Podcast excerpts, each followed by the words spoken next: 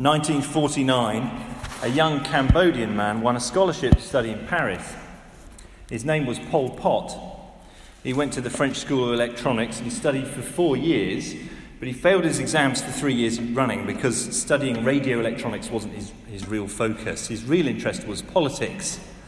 And the ideas that he absorbed were exciting, revolutionary, anti-colonial, and committed to armed struggle. He returned to Cambodia and he threw himself into political action. He rose to power in a revolutionary movement called the Khmer Rouge. And in nineteen seventy-five, they seized control of the capital city of Cambodia, Phnom Penh. Now, within days of them gaining power, the city's entire population of two million people was marched out into the countryside at gunpoint.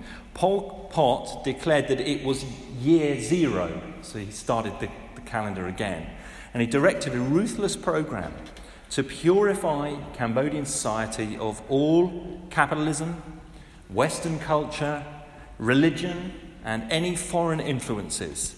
His vision was of an isolated, totally self-sufficient state. It was a vision of a perfect society, free from foreign control and influence. Resistance was futile. All foreigners were kicked out, embassies closed, and the, the currency was abolished. So they went to, from year to year zero and no money as well. Schools, newspapers, religion and private property were outlawed, and members of the government, public servants, police, teachers, religious leaders, middle-class people and the educated were identified and executed. Towns and cities were emptied. The entire population was driven out to agricultural collectives, which became known as the killing fields. Families were torn apart, children encouraged to spy on their parents. An estimated one and a half million Cambodians were worked or starved to death.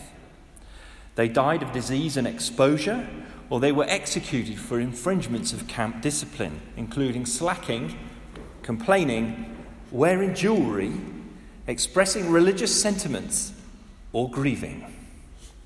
How should we assess Pol Pot's perfect society? Within four years, about a quarter of the population had died. On a per capita basis, Pol Pot's revolution was probably the deadliest in modern history. Towards the end of his life, Pol Pot was asked for his assessment, and he replied, "For the love of the nation and the people, it was the right thing to do, but in the course of our actions, we made some mistakes."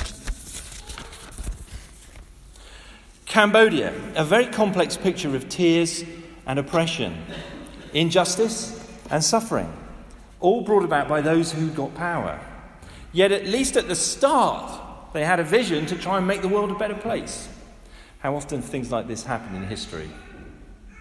Abuse of power, the, the uh, depriving people of justice, economic injustice. It can lead us, can't it, to be just very cynical about solutions, about people in power, about politics. Or it can lead us to a kind of opposite reaction, sentimentality. We just try not to think about it and believe the world will be a better place. But that won't work either.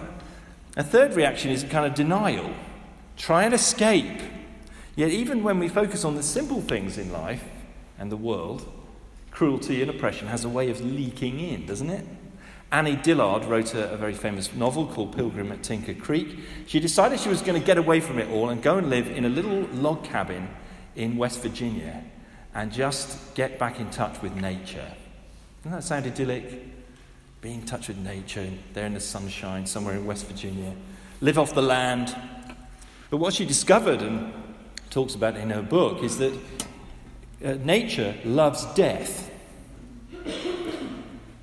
Evolutionary processes are all built on death. She talks about a, a creature, a water bug, latching onto a frog and slowly sucking its insides out. So what are we supposed to do with all this? Now, the book of Ecclesiastes was written more than two, two and a half thousand years ago to face exactly these sorts of questions. In this passage that Jess just read, we, we read some of the bleakest statements in the Bible, some of the rawest and darkest statements. Who would have thought that this was in the Bible? Chapter three, verse nineteen. Surely the fate of human beings is like that of the animals. The same fate awaits them both. As one dies, so, so all dies the other. All have the same breath. Humans have no advantage over animals. Everything is meaningless. What about chapter four, verse three? Better, it's, you know, you're better off uh, dead than alive, but better than both is the one who's never even been born, who's never seen the evil that is done under the sun. Whoever would have thought that was in the Bible? So you see, this book, Ecclesiastes, is not going to give us a neat religious answer that's all sort of tidy and done up with a bow. He's facing reality. He's asking the hard questions that you and I ask, and he's finding that they're hard. But he won't just leave us there. He gives us God's perspective on the real issues, and he points us to a better way of life. So I'm trying to take this very difficult, complicated passage here and just present it with two headings that I think capture what he's doing. The two headings are the two main things we need to see: the way of the world and the way of the Lord. The way of the world and the way of the Lord. Firstly, the way of the world. It's taking a good hard look at life as it really is. Have a look at chapter three, verse sixteen. And I saw something else under the sun. Chapter four, verse one. Again I looked, and I saw all the oppression that was taking place under the sun. Now, this phrase, under the sun, is quite important for us to understand the book, because it occurs many times. And what he means by it is that under the sun is life in this world without God. Subtract God from the equation, and what are you left with?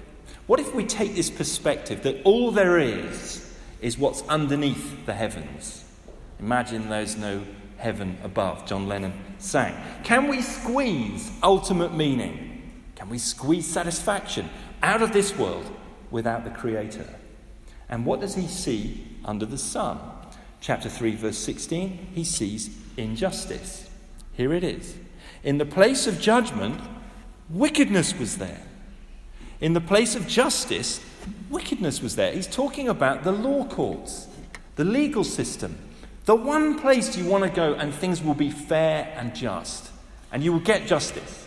You bring your case, you've been wronged for some reason. That's where you're going to go. And he says, I looked at the law courts and I saw, even there, e- evil was present. People were deprived of justice. Now, those of you who've grown up in the in the British Isles, We've we've lived for many centuries under the rule of law. We're very fortunate. By and large, we have a good legal system. But you know well that even in this country, justice isn't always served, is it? Shakespeare wrote many years ago about the law's delay. Sometimes the law takes so long to reach a conclusion that it becomes an unjust situation of suffering. We all know times where people have paid a lawyer and managed to get off, or somebody who had a legitimate case wasn't able to make it. The law sometimes is an ass.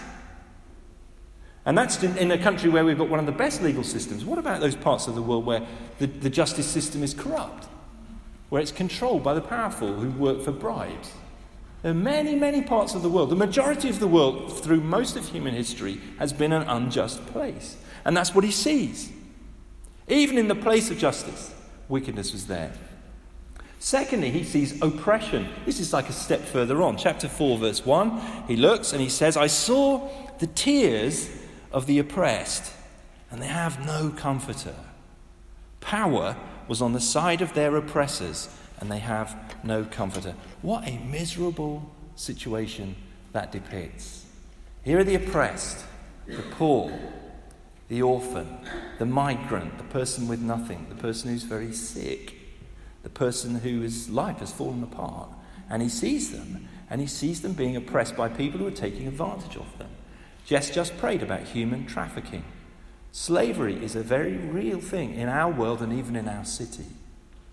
People are being brought into the U K to work as slaves, and they've got no way out. Oppression and power is on the side of their oppressors. What misery it depicts. And so he looks at all this, and he just says, verse two and three, I declared that the dead, who had already died, are happier than the living. But better than both is the one who's never been born, who has not seen the evil that's done under the sun. Is that a bit over the top? Let me read something. This is not pleasant, but I think we need to read it. From David Gibson's excellent book on Ecclesiastes. He says, in these verses, the preacher describes how it feels to watch a news report about Baby P instead of changing the channel. Baby P was referred to, his boy called Peter Connolly, was referred to as Baby P during the trial of his parents. He was a seventeen-month-old boy in London who died after suffering over fifty injuries during an eight-month period. During that time, he was repeatedly seen by healthcare professionals who failed to notice the harm he was enduring. He was left in a home of unspeakable abuse and trauma by people who had the power to rescue him. A paramedic was called to assist a man who had fallen at home. In a filthy living room with a foul stench, he and his colleague discovered a sixty-year-old man who had been left by his son to lie in the same spot for two weeks. When they tried to move him, his skin came away from his clothes and body. He'd been, had to be wrapped in burn dressings after lying in his own urine for so long. In Birmingham, a toddler called Christiana Logina died of septic shock after her mother held her under a scalding shower to punish her. She lived with her injuries for two weeks and eventually died because her parents had refused to seek medical help for her wounds. It's miserable, isn't it? There's just three stories. That is miserable. You can understand, can't you, why he says, you know, it would have been better not to have been born than to see that kind of misery. That is the world we live in. That's the way the world is. Injustice and oppression. Now, really strangely, Ecclesiastes then turns to talk about work. Seems a bit of a side, kind of sidewind. Chapter four, verse four, he seems to change the subject. He says, I saw all toil and all achievement spring from one person's envy of another. This too is meaningless, a chasing after the wind. Is that a little bit extreme? How much of our achievement and our desire to, to achieve is driven by wanting to win and beat somebody else? How much of what happens in the workplace, just think about it, if you're in a, if you're in a workplace, how much of people's conduct is driven by envy of somebody else? If you if you run a household, if that's what you do most of the time, how much of what people who run their own home do is driven by envy of wanting to be a better mum than someone over there or have a nicer house? So much of our life is built on envy. American novelist Gore Vidal once said, every time a friend succeeds, something inside me dies a little. And Ecclesiastes is saying, you know what, actually a lot of achievement is just driven by envy. Now there are two possible responses to that, chill out or burn out. Chill out or burn out, and both of them are bad responses. Look at verse five. The fools fold their hands and ruin themselves. Now the fool here is somebody who says, I'm not getting involved in the rat race. Not for me. I'm going to chill out. I'm a surfer dude. Nothing against surfing, by the way. Just came into my mind.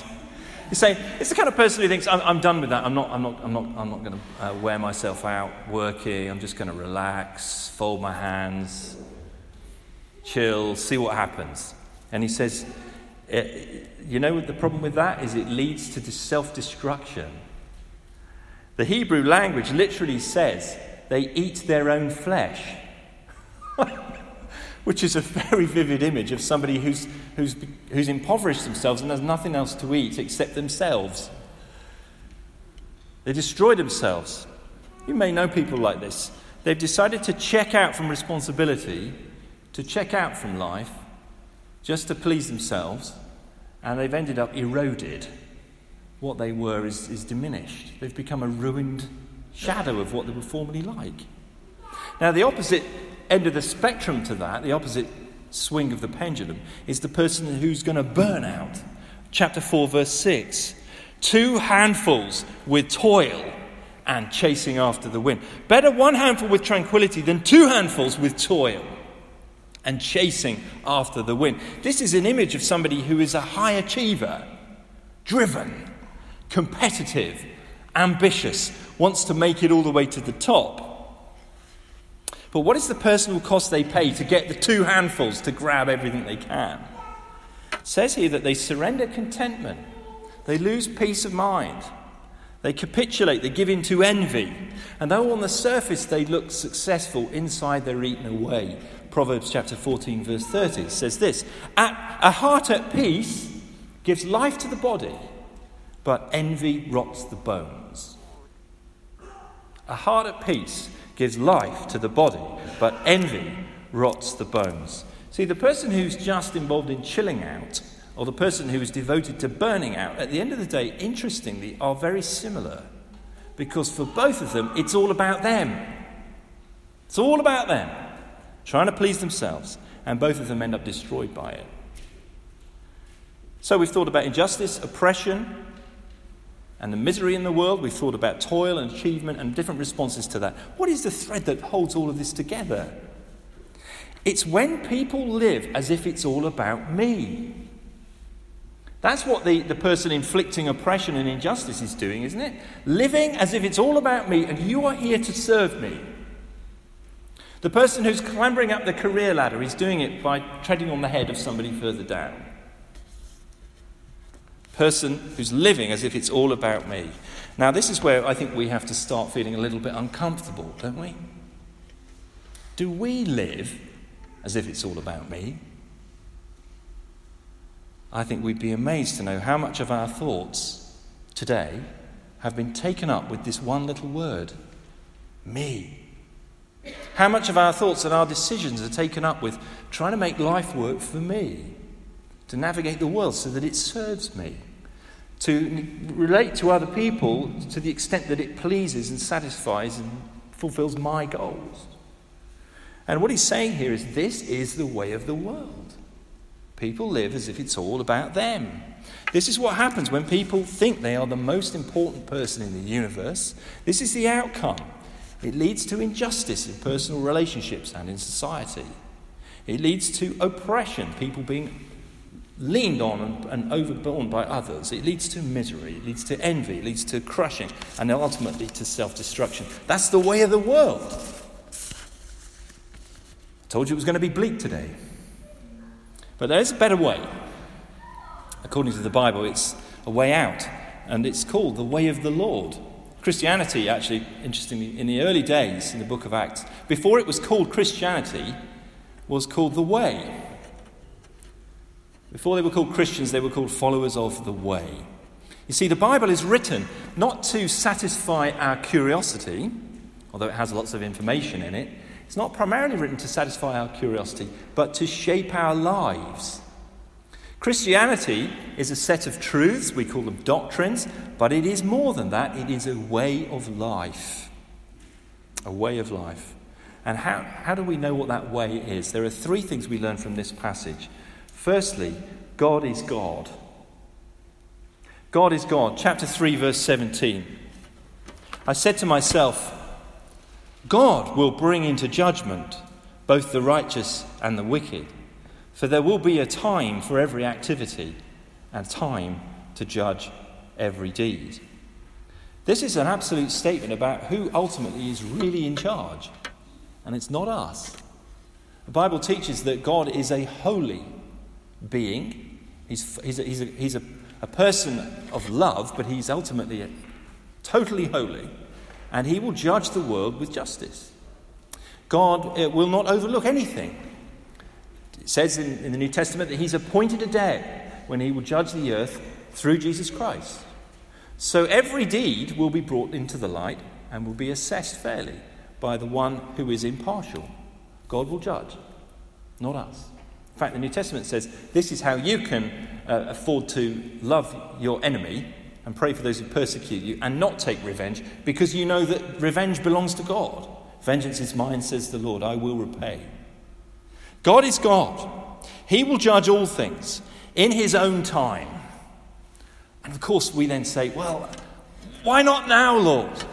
How long? Especially those who are suffering ask this question, how long, O Lord? And the Bible's answer is a little bit bracing. Are you ready for it? Who are you? The Bible's answer to our question, why isn't God sorting out the problems of the world now, is, who do you think you are? See, that according to the Bible, the problem of suffering, which we uh, make a, lot, a great deal of in Western society, the problem that, well, if there's suffering in the world, surely there can't be a God, is a massive problem to us because we think we're godlike. We think we have all the answers. We should have to have a complete picture of everything and be able to understand. The Bible's answer is, you're just a human. You're just a creature. God is God, and secondly, you are not God. Look at chapter three, verse nineteen to twenty-one again. Surely the fate of human beings is like that of the animals. The same fate awaits them both. As one dies, so the other, so dies the other. All have the same breath. Humans have no advantage over animals. Everything is meaningless. All go to the same place. All come from dust, and to dust all return. See, on one level, we're just, we're very similar. We're just really the same as, as the animals because we're creatures, which kind of makes our attempts to be godlike and make ourselves the centre of the universe look all the more ridiculous, doesn't it? I mean, I've had calls to mention in this series already that no matter how important you are, if you're the C E O of a global company or you're the person doing the photocopying, we all end up in the same hole in the ground. And here we discover animals go in the hole as well. So you might be asking, will my dog go to heaven? I don't know, but he will be in the grave with you. Now, of course, the Bible elsewhere teaches a lot more than this about humanity. It says we're made in God's image. We're given a special dignity and purpose in the world. We're given a life that's sacred. The human beings are, are special cre- creations, that their life is, san- is sacred. But the point here is that we do all die. We're mortal. And here he says that death is a test. God tests us through it by exposing us to the reality that we're limited. We're finite, we're mortal, we're all going to die. And this test should teach us some humility, shouldn't it? It should teach us some humility. How could it possibly all be all about me when I'm just here for three score years and ten? God is God, and there is no other. He does as he pleases. You're not God. In some ways, you're just like the animals. And therefore, we should live as God intended. We should live as God intended. See, there's a third way to chilling out and burning out. And this way, uh, it's described for us in chapter four, verse six. Um, beg your pardon. Yes, chapter four, verse six. Better to have one handful with tranquility than two handfuls with toil and chasing after the wind. One handful with tranquility. What's he saying? It's better to be satisfied with what you've got in life. One handful, trying, than trying to grab the world, but to have tranquility with it. Don't you want to enjoy tranquility, rest, peace of mind, the good life, peace in relationships with other people, the truly happy life? It turns out here that the truly happy life is actually lived for other people, not for ourselves. It's when we stop thinking it's all about me and start thinking it's all about we. How are we doing is a much better question to shape your life around than how am I doing. God is God. You're not God, so let's live as God intended. Okay, you say, but how do we do that? How do we do that? Is this just a question of try harder?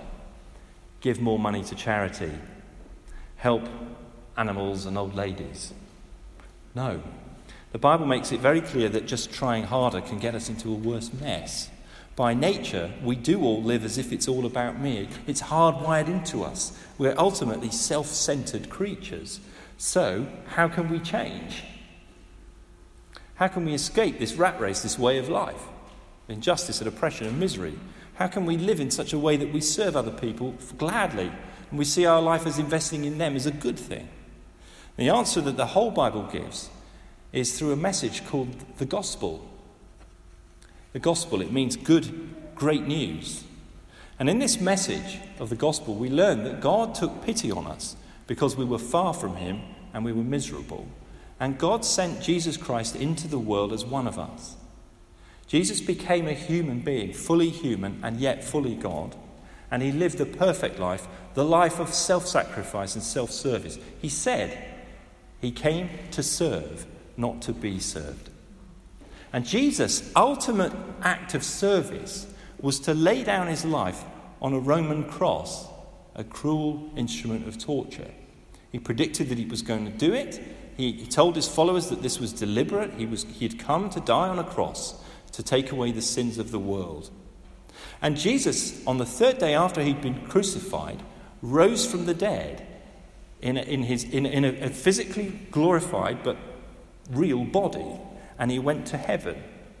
And so the message of the Bible is, if you trust Jesus Christ, you can be saved from your own sin. You can be saved from yourself, and you can be saved from the judgment of God. This whole message can be summed up in three words. God saves sinners. God saves sinners. So how can you be saved from yourself, from this world, from the judgment of God that is looming over you? The answer is, I'm just going to say the A B Cs. A is admit. Admit that you're a sinner and you cannot save yourself. Admit that you need God's help from outside. B, believe. Believe that Jesus is God's perfect Son, came for you, died on the cross to forgive your sins, and that he is for you. And C, come. Come to Jesus. Ask him to forgive you and change you forever. Stop trusting in yourself, your own efforts, your own goodness. It's all hollow and empty. And come to Jesus Christ. Ask him to forgive you, and he will send you the Holy Spirit to change you and make you a new person. It's described as being born again. A B C. Admit, believe, and come. Ultimately, it's the only way to be rescued from this wicked world. But thank God, he is gracious, and he gives his grace to everyone who comes to him in faith. Let's pray.